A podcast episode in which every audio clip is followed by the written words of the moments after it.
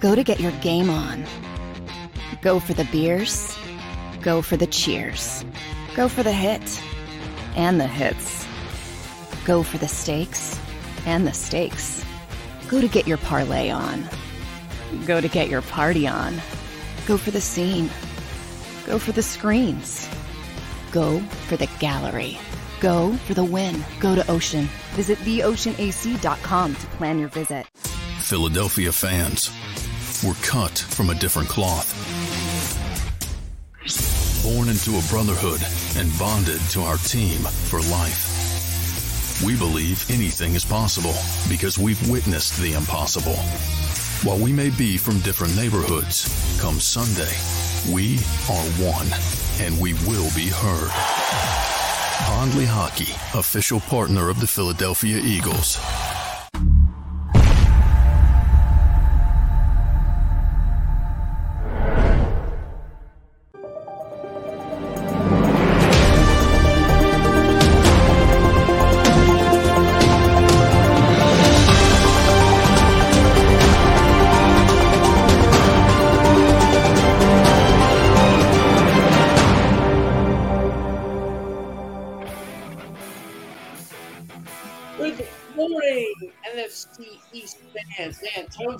Because it's Victory Monday for three teams in this division. Uh, Eagles with a big win yesterday. Cowboys with a big win. I guess you can call it a big win when you beat the Commanders. I don't know. And the, the Giants had a big win too because they're three and one. There's three teams that in this division that are, that are three and one or better. Tone and uh, the NFC East is looking pretty good on this fine Monday. Yes, it's it's, fa- it's fascinating because who would have thought the the NFC East would go from being the NFC least? That's what everyone's talked about, right? But uh, the NFC East has the best combined record out of all the divisions in the NFL. So I mean, it's it's something to be said about that, you know. But it all begins and ends with the Philadelphia Eagles, who are now four zero, the lone unbeaten team. Still, that doesn't say much, but there's so much more to discuss, so much to talk about. Jeff, I'm excited about this win, man. You know, first things first, you know, what was your initial response to the way the game started and then the way the game progressed from there? So it was a weird game, Tone. I, I mean, I'll be honest. Like, I, I got, I was soaking wet walking into that game. Obviously, it, it was cold. Um, I, I gotta tell you this story too. The players were shivering at the end of the game. Like Lane Johnson was literally shivering when we were talking to him, and Javon Hargrave was saying how cold it was. Uh, Jason Kelce, Miles Sanders. It was a cold day, Tony. It- you know, it, it's one of those where you dream about football. You know, that's the football where you want to be in, but then you actually play in it. I played in that wear before. It's not fun. I hated it. Um, you know, you were better off playing in it than you were standing on the sidelines. But yeah, overall though, when they went down early, the whole fourteen nothing bid, and you know Jalen Hurts on the pick six, I remember everybody was getting on AJ Brown for that effort, I guess you want to call it. Uh, you know, I, I think he wasn't sure what he wanted to do, honestly. Like whether he wanted to just bring down Andre Cisco, whether he took a bad angle, and then I mean, because he did hustle at the end of the play, so that was weird to me. Like I didn't notice it right away, but then I saw people talk about it on Twitter. But then Jacksonville goes right down the field. They go down fourteen nothing, and I'm thinking, okay, you know, they're gonna have their work cut out for them today, right? And I give them all the credit in the world. They faced some adversity. They could have folded in, in that weather. They didn't. They didn't even panic, tone. Like they didn't, they didn't even look at it and say, "Okay, wow, we're down fourteen nothing. Like this, you know, this is a big deal." No, they, they you know, nothing needed to be said. Um, that's what Jalen Hurts said. Nothing needed to be said, and they just went down and made a couple key stops. Jacksonville bit themselves in the foot a bit, and they earned a, a hard fought win against what I feel is a good football team in the Jacksonville Jaguars. Yeah, you know, from my perspective, they weathered the storm. And that's all you can really ask from this team in those given circumstances. And like I said, they're now 4 0. And they just continue to find different ways to win a game. You know how they always say styles make fights. Well, the Philadelphia Eagles, they can pretty much handle any fight. So we've seen. You know, there's so much more competition to go, but you know, let's bask in this. You know, what does this win in particular, the way they did it, the adversity they face. Like you said, what does this win in particular say about this team right now? Well, there were a couple things I wanted to see in this game, Tone, and I think we got them. One was what happens when they do go down early, and you know, we saw that since Detroit. That was their first deficit since Detroit. What happens when they go down early against what we feel is a good team with a very good defense? Right. And this is my opinion on it. They pounded the ball down their throats, which I I don't want to say I didn't expect it, but I didn't think they were going to do what they did against the number one run defense like that. I thought Jacksonville was much, much better at stopping the run than that. And maybe that's because of what I watched the first three games, but you got to give credit to Nick Sirianni and that offensive line, who, by the way, did not have Jordan Mailata, did not have Jack Driscoll for portions of that game. You know, they, they were down to uh, Isaac Seumalo was injured. They were down to different to different combinations that game, and they still ran 50 times for 210 yards. And really, it was 213 because they they had a couple kneel downs at the end of the game. But overall, they were challenged by that Jacksonville team, and they got Doug Pederson's best early. And like you said, they weathered the storm, and they played old school football to beat a team like that on a day where you needed to play old school football. And you got to give the defense a ton of credit. They had a stretch where they only allowed 17 yards on 13 plays. That's when they scored 20 unanswered points in the second quarter. Get back into that, but um, the final thing, Tone, they did score in the second half, and they needed to do that. And you got to give them all the credit in the world. You really do. Yeah, it's funny because I don't know if this team is capable of coming back like this last year or even two or three years ago. I just don't know if this team had I don't I don't I don't know if it's the right leadership, and that's not at the coaching position, but just at the quarterback position, right? I don't know if this team last year or the years prior has the the wherewithal to come back from being down 14-0 early. And you know, again, they dug deep in this game. We found out a lot about this team in a matter of 60 minutes. And the game happened fast. And Haason Reddick had one of the more fascinating sound bites of the game. You know, he and this is and, and this is the perfect segue. One of one of the reporters asked him, you know, do you attribute um, a lot of your turnovers that you forced to the weather conditions? Do you guys think you had the advantage? And Haason Reddick, and this is, you know, I'm paraphrasing here, but Haason Reddick basically said, Well, I mean, they played in the same weather we did. You know, nobody cared about the weather when they went up 14 zip on us. It didn't matter then.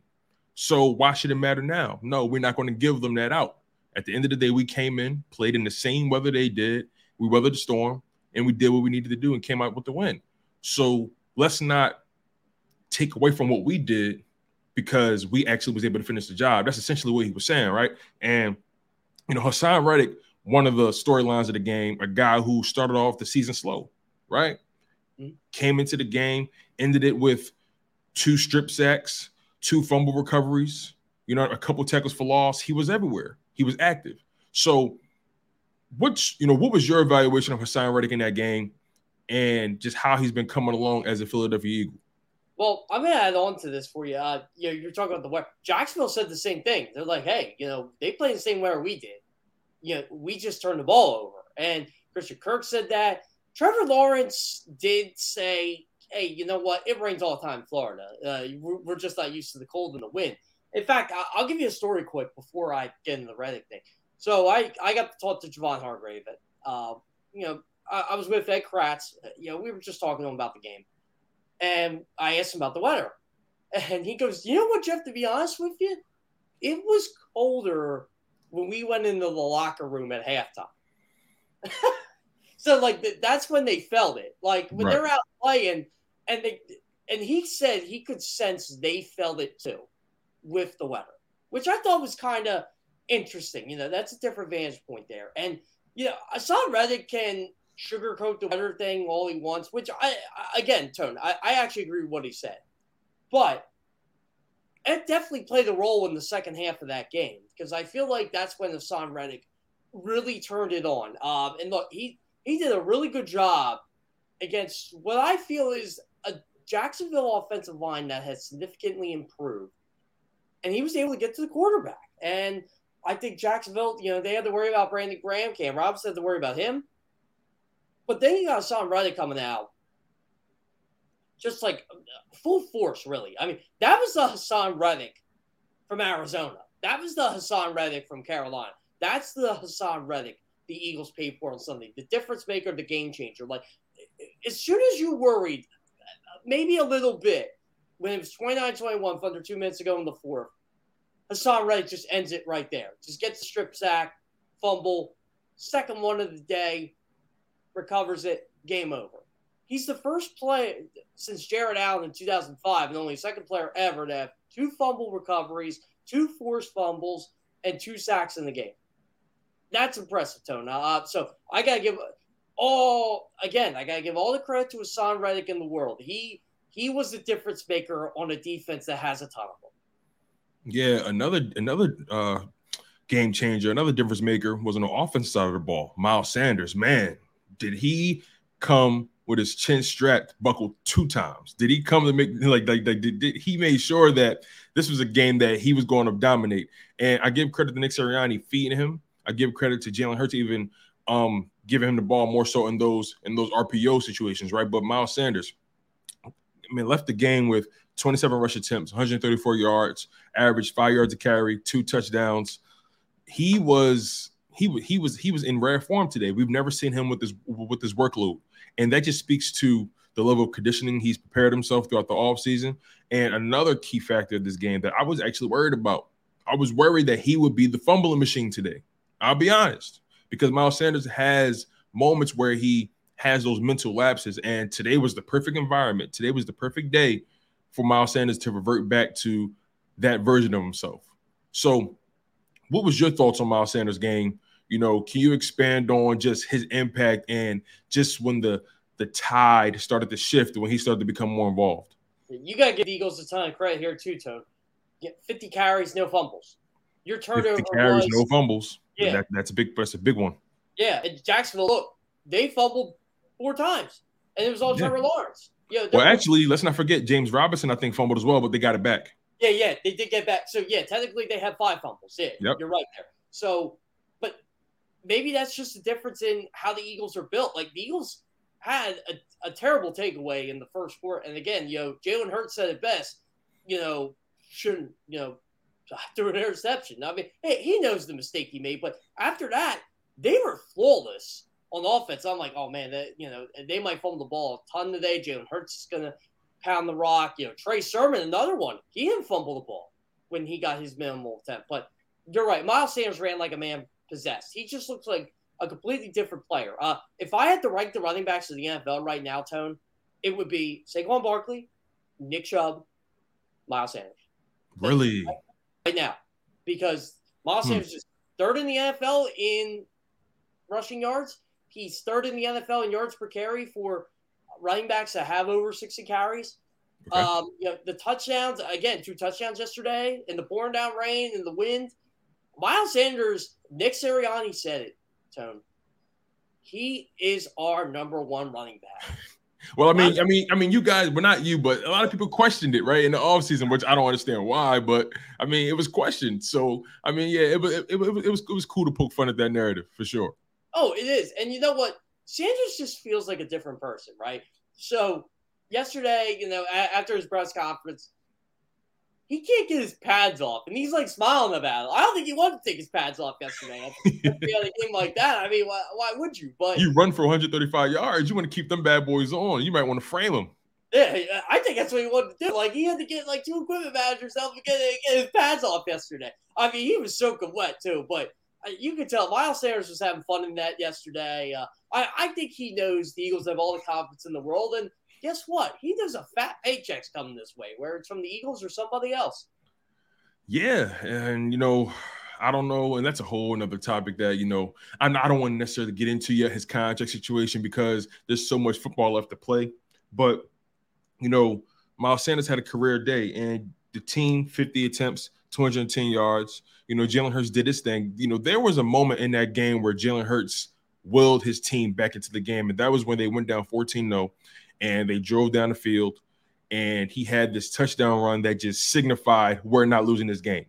Everything, everything about that moment signified to me that we're not losing this game. He went toe to toe with I don't know if it was a linebacker or a safety, but they went body to body, and he crossed the threshold and he put up the first points. And I got to give credit to Nick Sirianni for being aggressive. He was aggressive early, and he set the tone. He made it very clear that this is the kind of game we're playing. We're going forward, and we're going to make sure these guys know across from us that it's going to be a long day. Yeah. So that linebacker was Devin Lloyd, by the way. I didn't want to cut you off there. So no, you're but, good. Yeah, I, will tell you what. That you're right. That that play, in my mind, I thought changed all the momentum. Fourth and three. Yeah, Jalen Hurts takes QB sneak. I see Lloyd coming, and again, this is on the other side of the field. I'm like, oh crap, Devin Lloyd's gonna lay him out. He is just gonna obliterate him because Devin Lloyd can hit. Jalen, you heard the pound. Like you, you could see that he was gonna, he was embracing it. I thought he got shoulder into him. No, he got his helmet into Devin Lloyd. The lower man won. You know, the low man wins in football. T- Jalen Hurts is the low.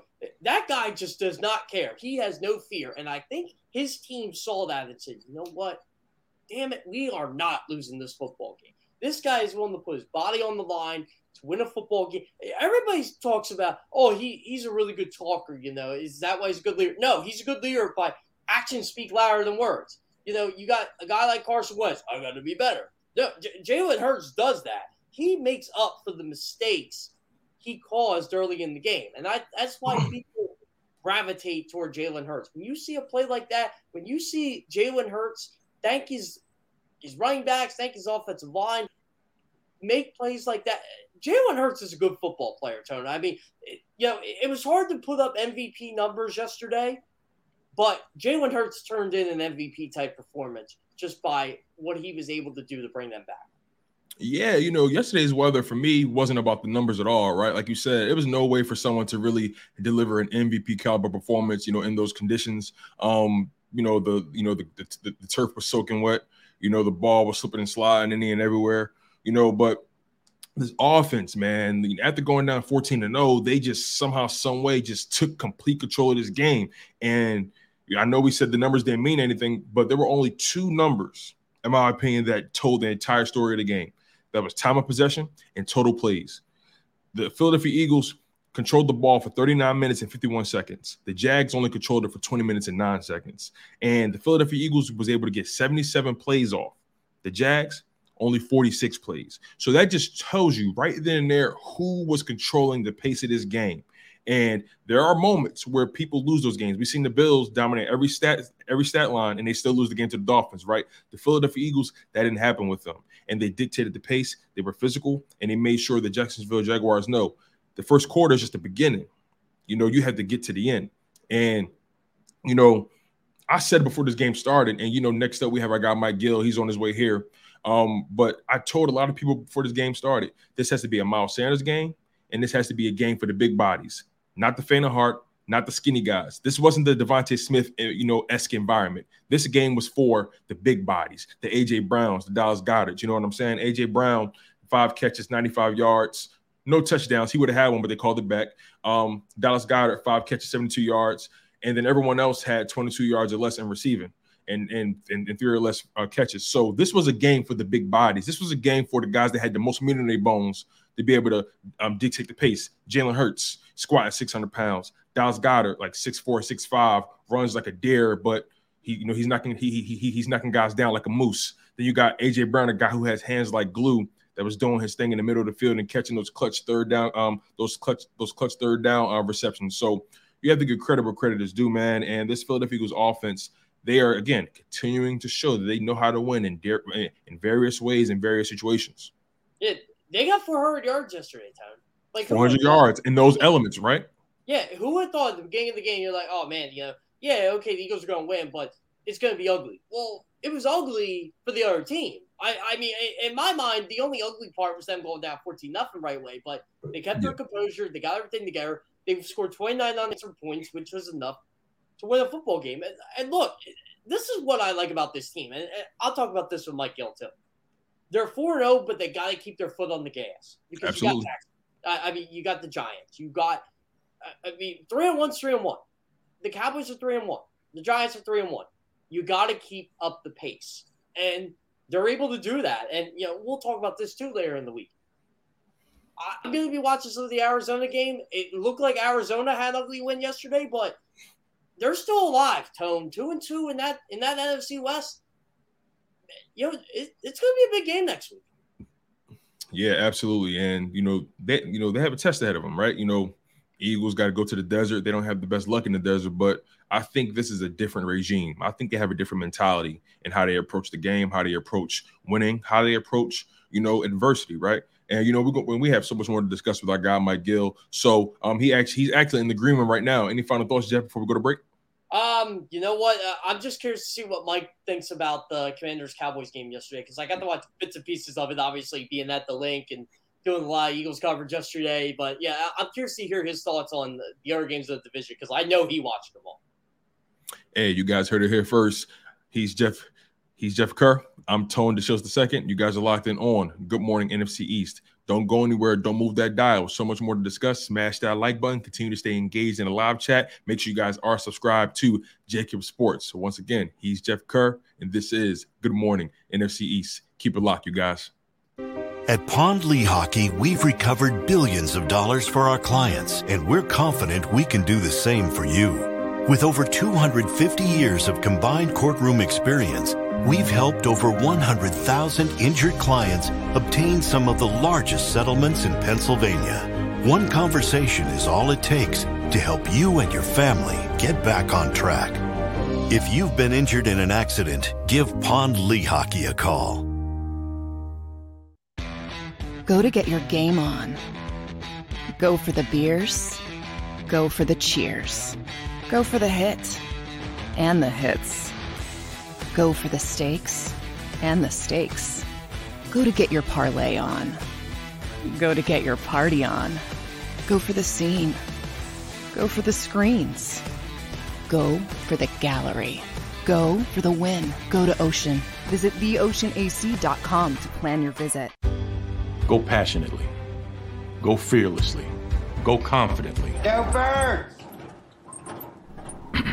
Go confidently towards your goals with First Trust, Philly's hometown bank for nearly 90 years, and the official bank of the Philadelphia Eagles. We're focused on getting you over the goal line. So go with conviction, go with trust, Go and go forward with us by your side. First Trust Bank, the official bank of Philadelphia Dreams. Oh, and go Birds.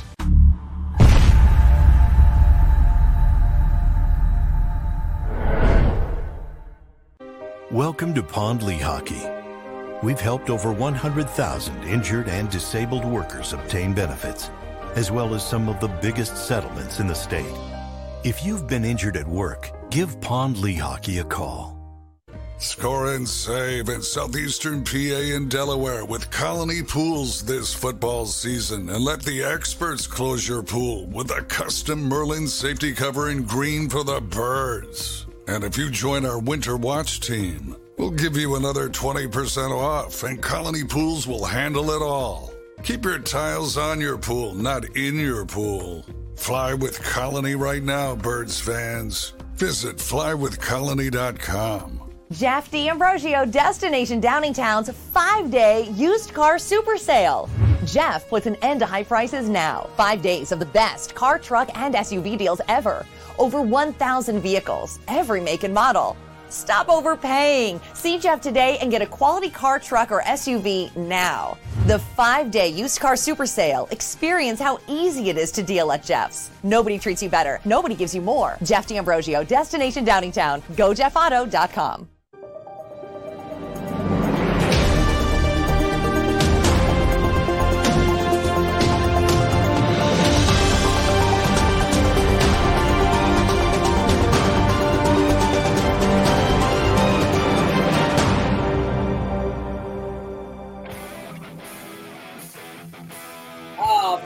In the house every Monday. Mike Gill will be joining us on a victory Monday or a losing Monday. We haven't had one of those in Philadelphia yet, Mike, but I gotta start with this.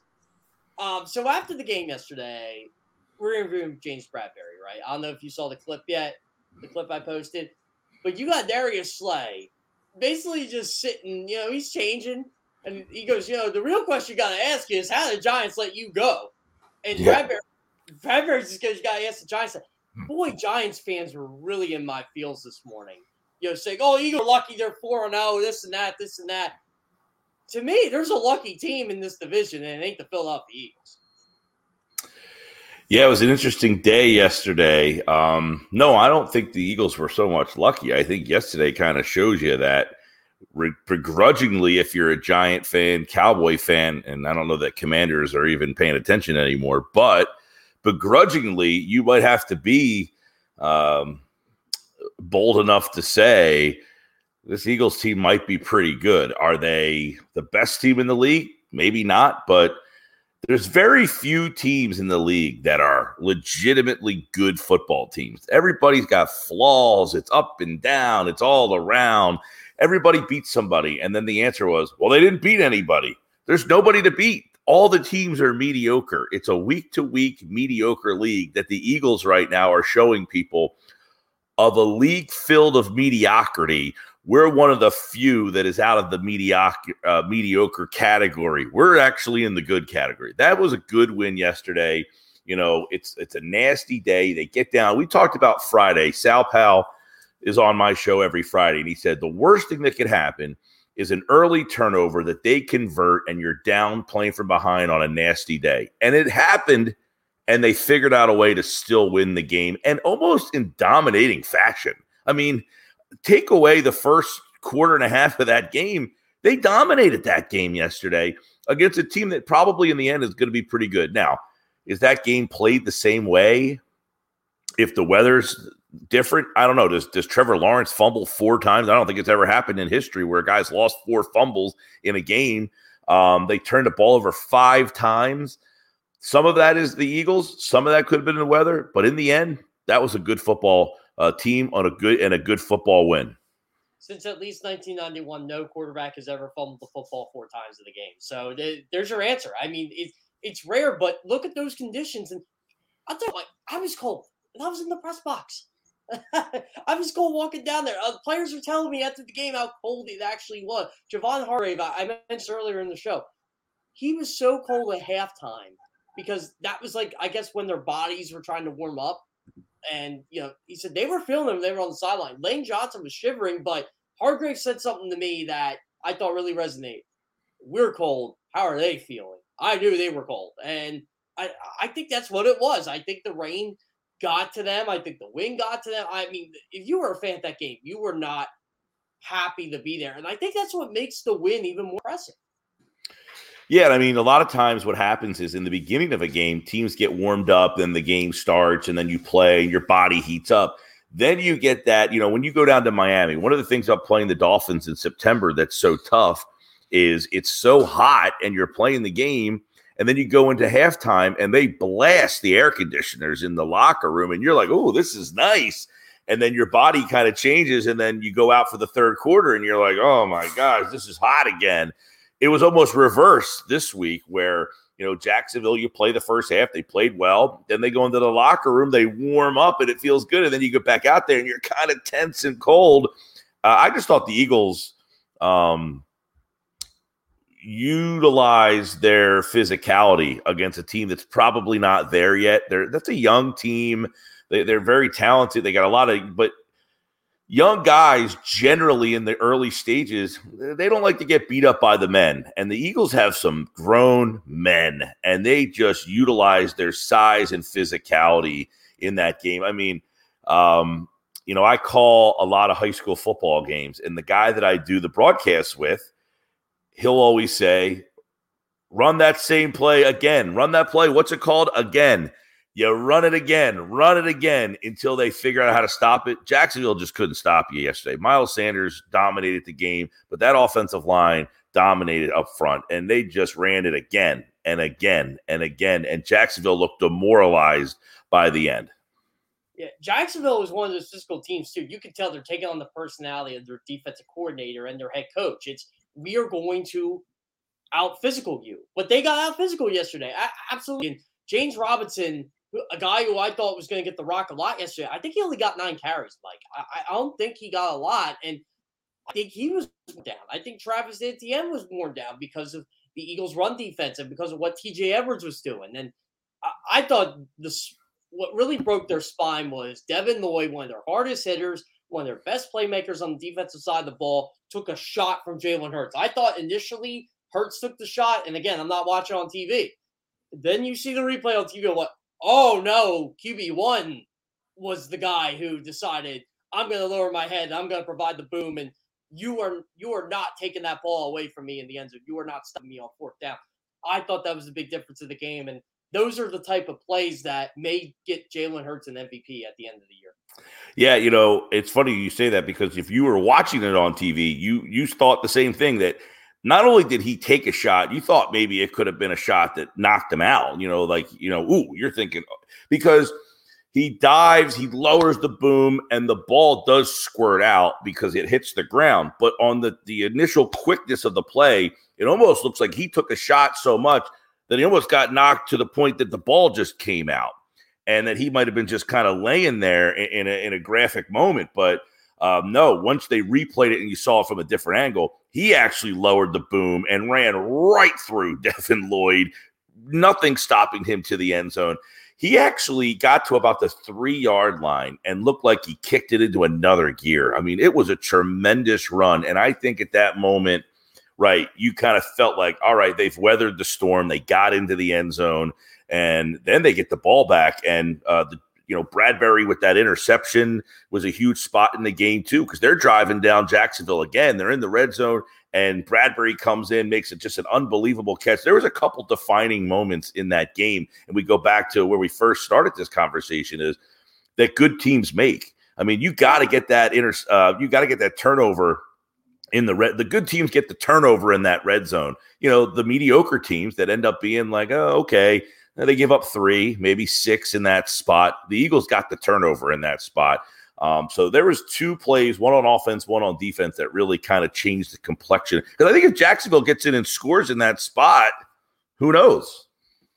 Exactly. Eh, well, here's the other one. What if they stop the Eagles, right? Because it's 14 nothing. Uh, so, uh, so, I sit with John Kincade and the injured Checo, which you two guys know very well, and we're debating when they go for it. We're like, they probably should kick here. They probably should take the points on a day like yeah. They, yeah, they're on the ball down the field. And then we laughed after Hurt score. We're like, well, that's why we're not general manager. That's why we're not football coaches. You know, eh, that, that was the wise play there. I'll tell you another part of the game I thought was a genius move that I can see why Nick Sirianni wants to oversee everything instead of calling plays when he called the timeout in the third quarter so Jake Elliott could kick that field goal because the wind was at his back and that's where it was all day long and Elliott was making his kicks. He said, "You know what? No, we are taking the points here." And they got even luckier that Jake Elliott was hit. But I think Jake Elliott might have felt that because I thought they were going to kick in the fourth quarter late. And I, I think that roughing the kicker had a lot to do with that. Yeah, you know, the whole um, role that Sirianni plays in this is an interesting conversation because it's, you know, a year and four games now into his tenure. It's kind of hard to figure out what he is and what role that he has. But I think that you mentioned the fact that he is a young coach who got this job based on he's an offensive guy um, primarily, and he is willing to say, you know, what did Doug famously say? Like, you know, that's the fun part is calling the plays. Well, sometimes you know, having fun disrupts the success because you have too much on your plate. And Sirianni was was cognizant enough to say, we're not our best version if I'm calling the plays. I'm going to give that up. And then now it allows him to see the whole game and make decisions like that and have an understanding. You know, what happened with Denver, not that they're any good, but the Nathaniel Hackett thing that he hired a guy. I said, I don't know why more coaches don't hire a guy specifically to run the clock for them. Why would we expect football coaches to also be elite clock managers? Like, you can only be elite at so many things. Why do we think a football coach is going to be some elite mathematician in terms of running the clock? Like, I have no problem with a coach stepping aside and and understanding that our team may be better if I'm not doing this, even though I'm maybe better than that guy at doing it, or I'm just as good or whatever. It is lessening my ability to do what he did yesterday. So I think Sirianni is really growing into, uh, you know, that role. and right before our very eyes. And it, it, there's moments each week that we see. And he, you know, this is one thing I like about his coaching staff. He can trust his offensive line coach in, in Jeff Stoutland. You know, he trusts his offensive coordinator, in Shane Steichen. He trusts his quarterback coach, Brian Johnson. Um, on the defensive side of the ball, right? I, I think Jonathan Gannon gives a lot of stuff to Dennard Wilson, the defensive backs coach, because he trusts him. And, and Dennard Wilson is going to be a defensive coordinator in this league, whether it's with the Eagles or somebody else. But you can tell the Eagles have a really strong coaching staff, and players are developing. They're getting better. Like there's a reason Nakobe Dean don't see the field. Like TJ Edwards makes plays. Yeah. No, well, and you know, I think one of the things that John Gannon has kind of evolved into in his second season now is the fact that he's listening to the players a little bit more, you know, and he has players that he trusts. I mean, you don't listen to the players if you don't trust them. He trusts these guys and he trusts what they have to say. Look, yesterday, keep this in mind. They won that game yesterday. They started without Maddox, and I think Josiah Scott had a rough day at the office. And them losing Zay Jones. Zay Jones was the exact guy they couldn't lose in a game like that. How many drops did they have? Zay Jones is a sure-handed guy that maybe keeps the sticks moving. Uh, I thought Josiah Scott, they went after him a little bit, had a tough day at times, but you have Maddox out, then you have Slay out, and you still dominated the game defensively with McPhearson and Scott playing a lot of snaps yesterday. And I think that is a good indication that see that Gannon is growing as a coordinator as well. We we keep we forget the guy was a defensive backs coach. He didn't come here as you know this mastermind defensive coordinator. He was a defensive backs coach. So I think he's kind of growing into the job as well and getting more talent helps. But yesterday, he didn't have his full brigade of talent, and they still kind of dominated the game on defense. I didn't get to watch much of it. I know the Cowboys won 25 to 10. I know the Commanders did not look good based on what I got to see. I, you watched a heck of a lot more in this game than I did, Mike. What are we making the Cowboys right now? I mean, three and one is three and one, and they're looking a pretty impressive three and one despite the circumstances. Well, their defense, man, and again, yesterday their defense. Look, I think Washington has a lot of issues. In fact, if you're talking to people uh, in Washington, uh, it's right back to that. There's a lot of more issues fundamentally in the organization, right? That they have a, just that there's something not right there, and I don't know if it's Carson Wentz, if that's already uh, backfiring on them, if they're already thinking that we make a mistake in this with this move here, but um, that Washington team should be better than they are. The Dallas, look, Cooper Rush, give him some credit. I don't know what's going to happen. I think Dak Prescott, I, there were some reports that he might play in week five.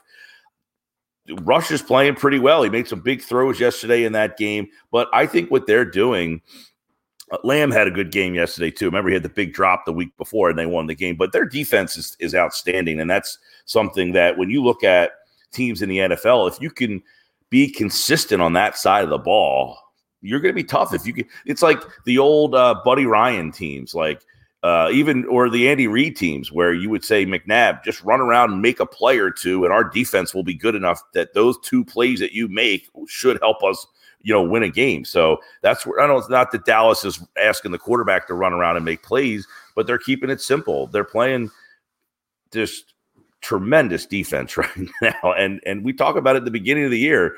The difference between Philly and Dallas when the year started was, well, we thought they had the better quarterback.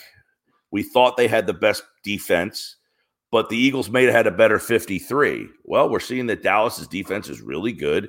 We're not sure if they have the better quarterback, but that defense is good enough to still make this, I think, a pretty interesting race. Yeah, so one of my overreactions, uh, reality checks for CBS Sports this week was if Cooper Rush starts the next two games, the Dallas Cowboys can win the NFC East. And I said that's overreaction. But even though I gave Cooper Rush a ton of credit, if Dallas is in the NFC East race, I agree, Mike, is the defense. But they're not playing the Commanders now. They're not playing the Giants. The Bengals win was impressive, but I think the Bengals are a much different team now than they were in week two. Now you got the Rams. Now you got the Eagles you got two challenges coming up. I mean, the Eagles can really find a way to separate themselves from Dallas, especially if Dallas loses next week. Like, there's blood in the water here. And Dallas, I think, I, I don't want to say their season comes down the next week because that's a really big overreaction. But I think next week is a real prove it game for that football team. Well, every week for them, you know, yesterday, I think if you look back at their box score, I, I think they ran the ball more than they threw it. You know, how many weeks? Now, they're very balanced. I think it was uh, 29 to 27, 29 runs, 27 passes. There's going to be a couple of weeks where they're going to have to ask the quarterback to throw the ball more. That's where I think Dallas, until until Romo, until Prescott comes back, um, can rush. Can they keep it balanced like that? Can they keep it where they because that's what if you watch that game yesterday and, and just kind of checking in on them a little bit here and there, every time you turn the game on, they're turning around and hand the ball off to Elliott. He had 20 carries yesterday, 19, 20 carries yesterday. I thought they could use Pollard more. He only had eight carries in the game yesterday, but um, that's been the formula for them the last two weeks anyway, is turn the ball, turn around, hand the ball off, and then safe throws. I mean, Rush is good enough to deliver it when guys are open, and that's Washington's secondary pitiful right now. Because uh, if you look back at the game two weeks ago, or both teams last week, Philly had nine sacks. Dallas had what five or six sacks against the Giants. You figured they were going to be all over Carson Wentz. They only sacked him twice, but they pressured him all day long. I think he had two interceptions in the game. And again, can they keep winning like that? Yeah, if their defense is going to stay consistently like that, yes, they can. I think that Dallas is going to be. Look, most people wrote them off soon as Prescott went down. The season's over. They're done. Here they are at three and one. You're pointing at yourself, right? Um, I figured that defense would keep them around. The question will be do they play the same style of offense when Prescott comes back? And if they don't, is he healthy and good enough to be the guy they can lean on? That'll be the big question. Didn't that game yesterday, the Commanders Cowboys game, didn't it feel like Eagles Commanders game. Dallas took uh, an early lead. I mean, Washington. The difference was Washington did take the lead at one point in that game, but could, Dallas couldn't run the ball, and Cooper Rush was still able to beat a bad secondary. And look, the defense took over, and you know it never felt like that game, at least from the bits and pieces I watched of it, Dallas was going to lose that game. And no, yeah, to me, it's I think you and I are are both correct on this. Maybe we overestimated the Commanders here. I just don't think they're a good football team. Yeah, I thought the Commanders look, and it came down to Wentz. And and look, he was what? He had a 25 of 42 yesterday. He averaged four yards a pass yesterday. Uh, too safe, afraid to turn it over. He still turned it over twice. Um, look, in 2016, you saw this kid who was a playmaker, you know, a little bit of a gunslinger. In 2017, he matured into a almost an MVP candidate. Many people think he would have won the MVP. He gets hurt. 2018, he comes back. Not the same player, but wasn't this guy. 2019, he had the back injury, had a pretty down year, but in those last four games, you saw this gutty guy who gutted this team to the playoffs. 2020, he was horrible, horrible. Last year, you saw a guy that seemingly was was building himself back up, but what made Wentz the guy in Philly those first two seasons anyway? His ability to get out of pressure, improvise, make plays with his legs. He can't do that anymore. And if he can't be that guy, he's not good enough to to and, and I think we were saying, okay, if he could just be the guy he was in Indianapolis, you know what? That's not good enough either. Not not not where he is as a passer. And I think you're right. We probably because they have good talent around him. I don't the defense is not two years ago when they won the division, that defense looked like it was going to be a young, up and coming defense, a problem for a while. Now Chase Young's not out there, but I don't even know that adding him is changing the way that their secondary is terrible. Um, so yeah, I think we overrate them. The, the, the team that we might have to take a look at. Look, you have the Giants at three and one, you have Dallas at three and one, and you've got Philly at four and zero. Oh. So the pressure is is right there on everybody. But we have to now start to figure out what is this Giants team, right? Yesterday, that was an easy under bet, by the way. My God, those two teams set football back years with their passing games. But the Giants defense, is that something that they can I don't think the problem with the Giants is I don't think their defense is consistent enough like Dallas's defense, where you can have limitations on offense. Dallas has some limitations on offense, their defense hides. I don't think the Giants defense is consistent enough week to week to hide some of the limitations on offense. So the, the Giants have more of maybe a ceiling of like nine and eight, whereas Dallas, I think, can probably get to 10 or 11. I'll tell you what, Mike, I think Giants fans are about to get a huge disappointment out of this football team because all of a sudden now, I think they're starting to think they're as good as the Eagles and Cowboys because of their record. Well, guess what? The Eagles and Cowboys didn't get to play the game of the Chicago Bears. So they did. And I was not surprised the Giants won that game yesterday because they are a better coach team. Because Saquon Barkley, right now, in my opinion, is the best running back in the NFL. Um, you know, Daniel Jones isn't turning the football over like he normally does. But overall, the Giants are doing what they're supposed to be doing. Uh, uh you know, they're beating teams they're supposed to beat. And that Tennessee win now looks significantly better after what you saw the Titans do the last two weeks. And look, the you know the, the Bears aren't a good team, but the Giants beat them. They took care of business. Uh, their only game they looked bad was the game on the national spotlight. But you're right. I think we have to take this Giants team seriously because they can run the football. Well, yeah, Jeff, this is you just kind of hinted at it. You said, "Well, they beat the Bears," and everybody's going to say the same thing. Nobody's beating anybody, especially in the NFC East. The NFC East plays uh, a pretty weak schedule this year. That was the whole narrative coming in. Oh, the Eagles have the second easiest schedule in the league, and this team's got you know the the four NFC East teams have like you know six or seven of the uh, four of the six or seven easiest schedules in the league because of the divisions that they crossed over and played this year. So uh, do they play? The uh, they play the AFC South, so they're all playing Tennessee, Indianapolis, Houston, and Jacksonville. So probably the weakest division in football.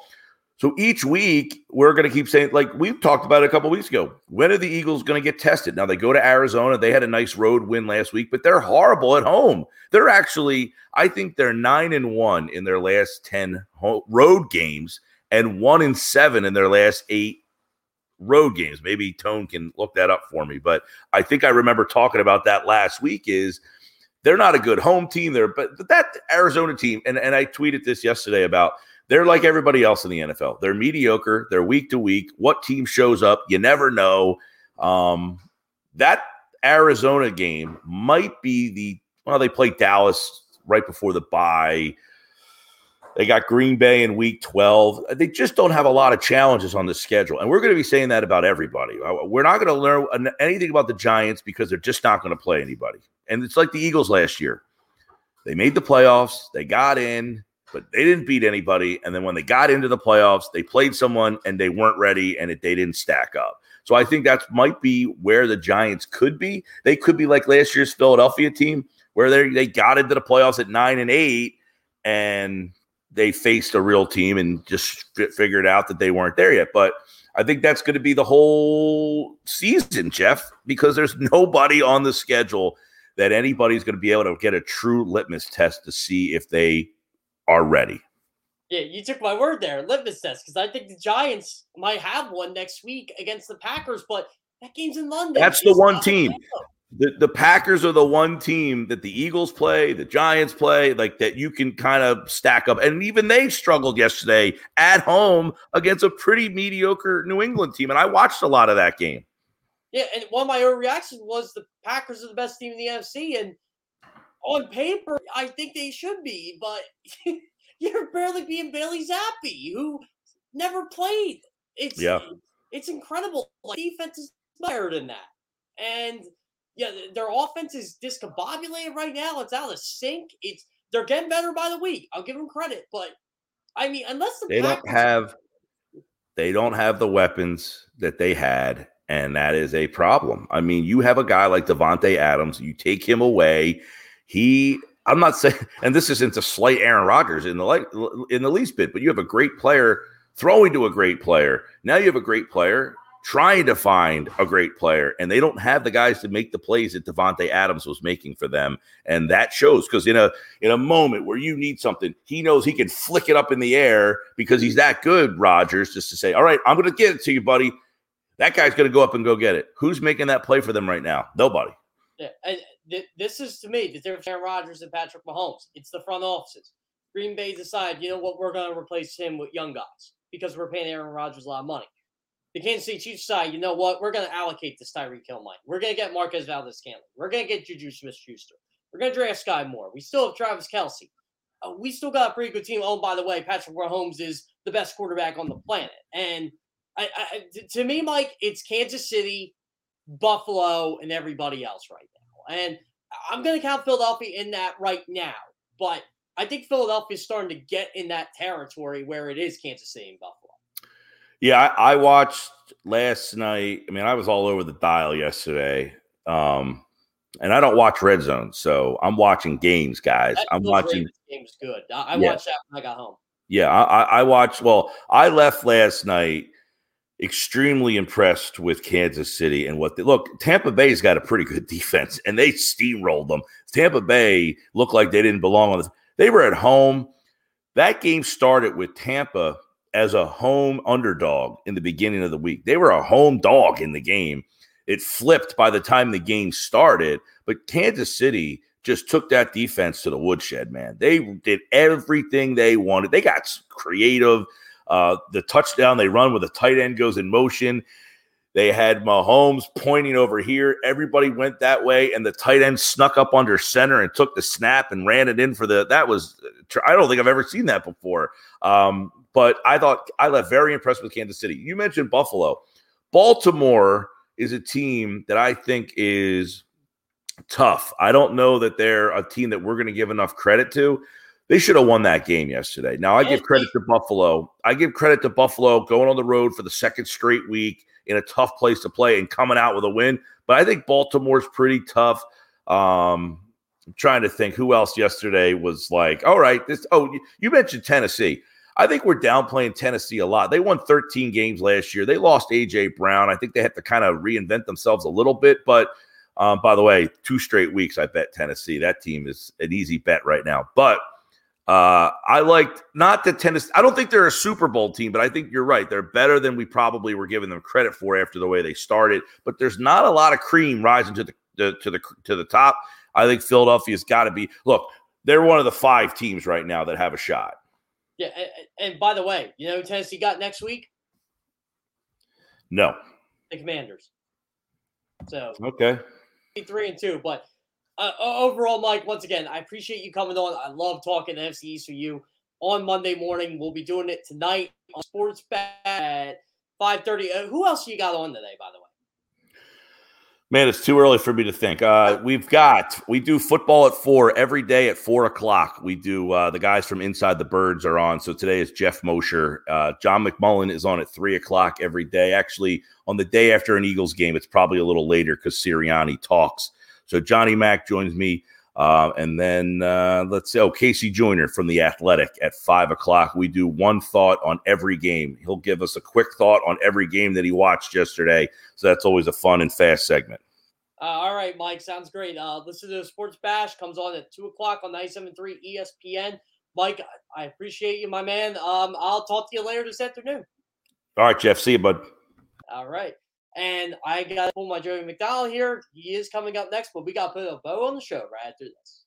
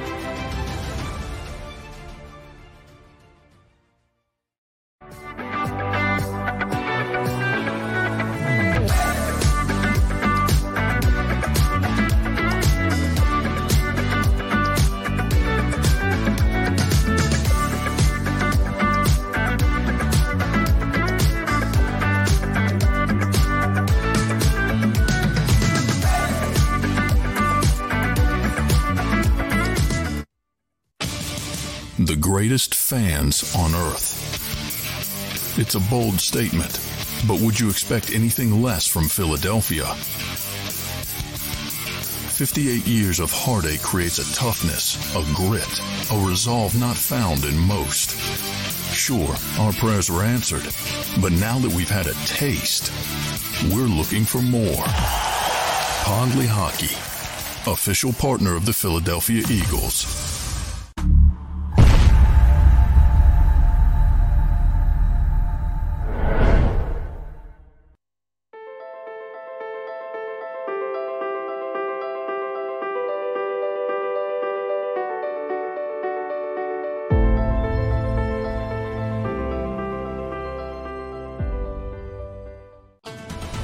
Faces you know, the team you trust. The Delaware Valley's leading news program, Action News. Go for the beers, go for the cheers, go for the hit and the hits, go for the scene, go for the screens, go for the gallery, go for the win, go to Ocean.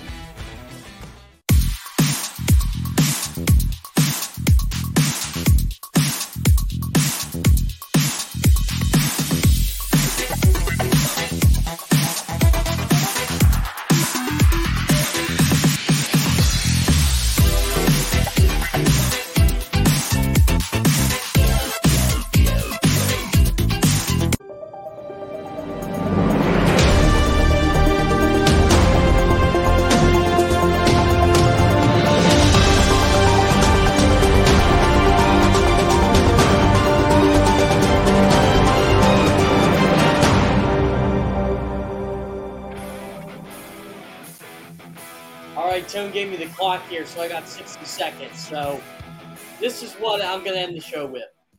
If I have to rank the NFC East hierarchy right now, I think it's the Eagles and the Cowboys. I think they're the two, if you want to be quite honest. Um, based on what I watched a little bit of the game, I didn't I didn't expect the Cowboys to lose yesterday. And I definitely didn't expect the Eagles to lose, even though the Eagles had a much tougher uh, opponent than Dallas yesterday. E- Eagles and Dallas are the two best teams in this division. I respect the Giants. I think the Giants are doing exactly what they should be doing. Um, after that Tennessee win, I thought the culture has changed there, and it is changing. It's continuing to change. I think Giants fans got to hold their breath, though. You you should not be crapping on the Eagles and Cowboys because guess what? You're not at their level yet. You might get to their level, maybe even this year, but I, I don't think so. But I think the Giants are going to be a thorn in everybody's side the rest of the season and they got a good test next week. Washington, I, I don't know. I, just don't know with the Washington Commanders anymore. Um, their season could get ugly, and it could get ugly fast. Tennessee could really put a nail in their coffin next week, especially with how good this division is. Uh, but I am not counting out the Giants against the Packers. The Cowboys got a big test with the Rams, and the Eagles got a big test with the Cardinals. And but overall, guys, it was football Sunday. I'll uh, talk to you guys about what I saw at the Eagles game tomorrow. Uh, I'm expected to have Clay Harbor on to, to do me on here. So again, it, it, was a fun show. Once again, another victory Monday here on Good Morning NFC East. Uh, once again, my name is Jeff Kerr, NFL writer, CBS Sports. You can read a bunch of my columns over at CBSSports.com from the game yesterday from Philadelphia, and also my Week Four overreactions and reality checks. Uh, Burst 365, Joey McDonald and John McMullen coming up next. Remember, smash that like button, as what Rob Ellis always says. Uh, talk to you soon, guys. Have a good day.